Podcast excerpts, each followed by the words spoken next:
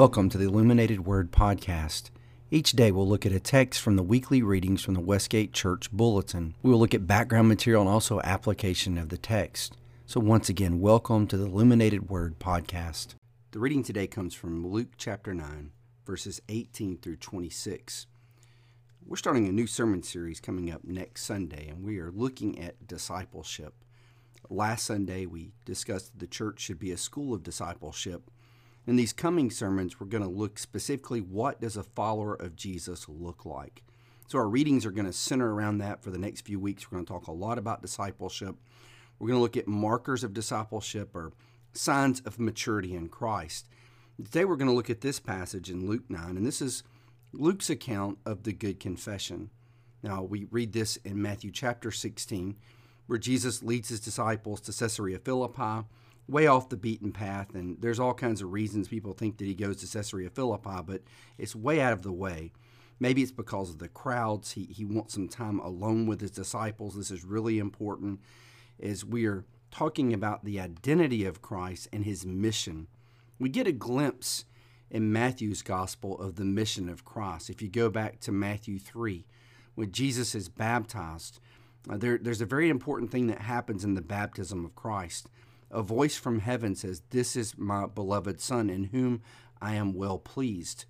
And in that voice, in that statement by God the Father, two passages from the Old Testament are being brought together. In Psalm chapter 2, there was this prophecy of, of this kingly figure that would come one day, the, the Son of God, who is the King of Israel. So, in some ways, the Messiah would be a kingly figure. But when God the Father says, In whom I am well pleased, he is quoting from Isaiah 53.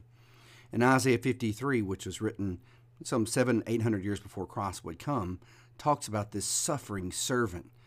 So in the baptism of Jesus, we're getting a glimpse into the mission of Christ. He will be the king they've been waiting for, but he will be the king that suffers. And so in this passage, we're going to get a glimpse of his identity and mission also, but it's going to be a little more explicit. So let's start with verse 18. I'm going to read from the ESV this morning. Now it happened that as he was praying alone, the disciples were with him, and he asked them, Who do the crowd say that I am? And they answered, John the Baptist, but others say Elijah, and others that one of the prophets of old has risen. Then he said to them, But who do you say that I am? And Peter answered, The Christ of God. And he strictly charged and commanded them to tell this to no one saying, The Son of Man must suffer many things and be rejected by the elders and chief priests and scribes and be killed, and on the third day be raised. And he said to them, If anyone would come after me, let him deny himself and take up his cross daily and follow me.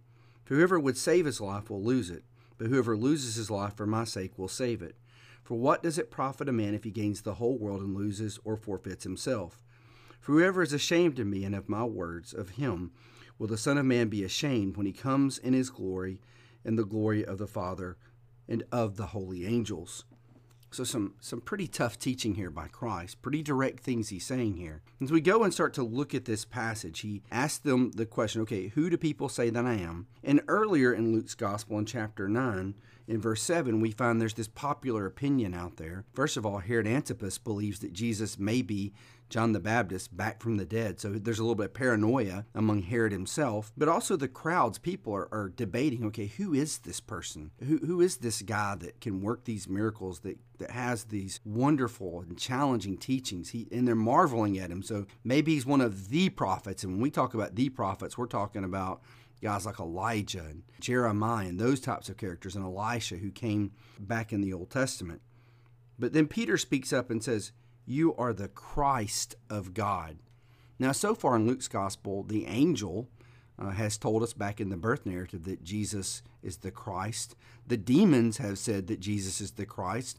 Luke himself, the narrator, has said that Jesus is the Christ. This is the first time one of the 12 followers of Jesus acknowledges his identity. And we got to think about what Peter's saying here. You know, he's not saying that, oh, I believe Jesus is the Son of God, the the second person of the Trinity, God in flesh. He's saying that Jesus is the anointed one of Israel. The word Christos in Greek means anointed one. Uh, more than likely, he means you are the Messiah of Israel. You're the one we've been waiting on. And so, the, the disciples' mind, there's going to be this picture of the Messiah. The Messiah is going to be this kingly figure who will lead this kingdom and, and, would fight the earthly powers, particularly probably the Roman Empire. So Jesus says, Listen, you guys need to be quiet about this. Don't tell people what you've said because Jesus' hour has not come yet. His mission is completely different than what people think it's going to be. Yes, he is the king, but he's going to be the suffering servant. So if word gets out he is the Christ, they will force him to be this messianic king or they won't hear his message. So there's this silence they are to keep because of this.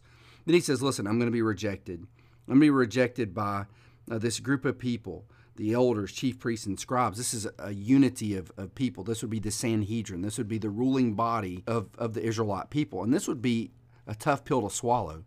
Because if he is the promised Messiah of Israel, the very authorities of their religion should recognize that. But the religious authorities reject him. So he says, There's going to be rejection, and I'm going to be killed, and I'll be raised on the third day. So just as the crucifixion is inevitable, the resurrection is coming too. So he predicts his resurrection. But here is the application for us.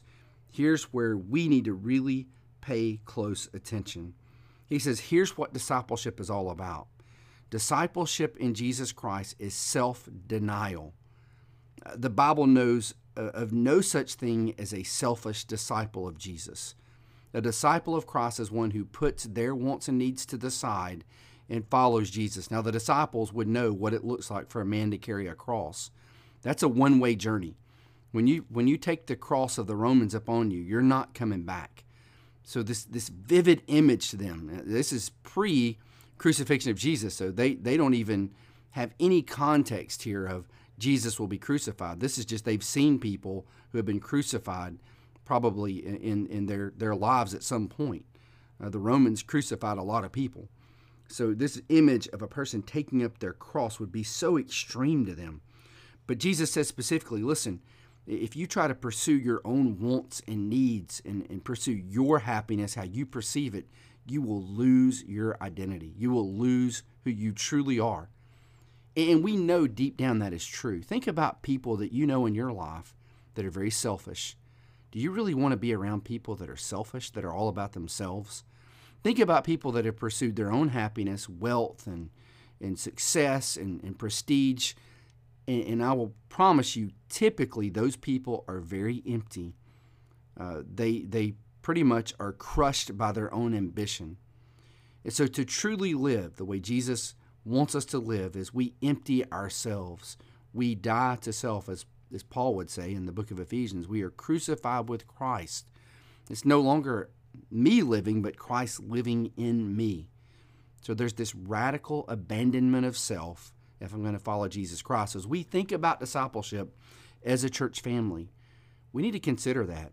If we're going to come to Jesus, we need to abandon self and let Christ take control of our lives.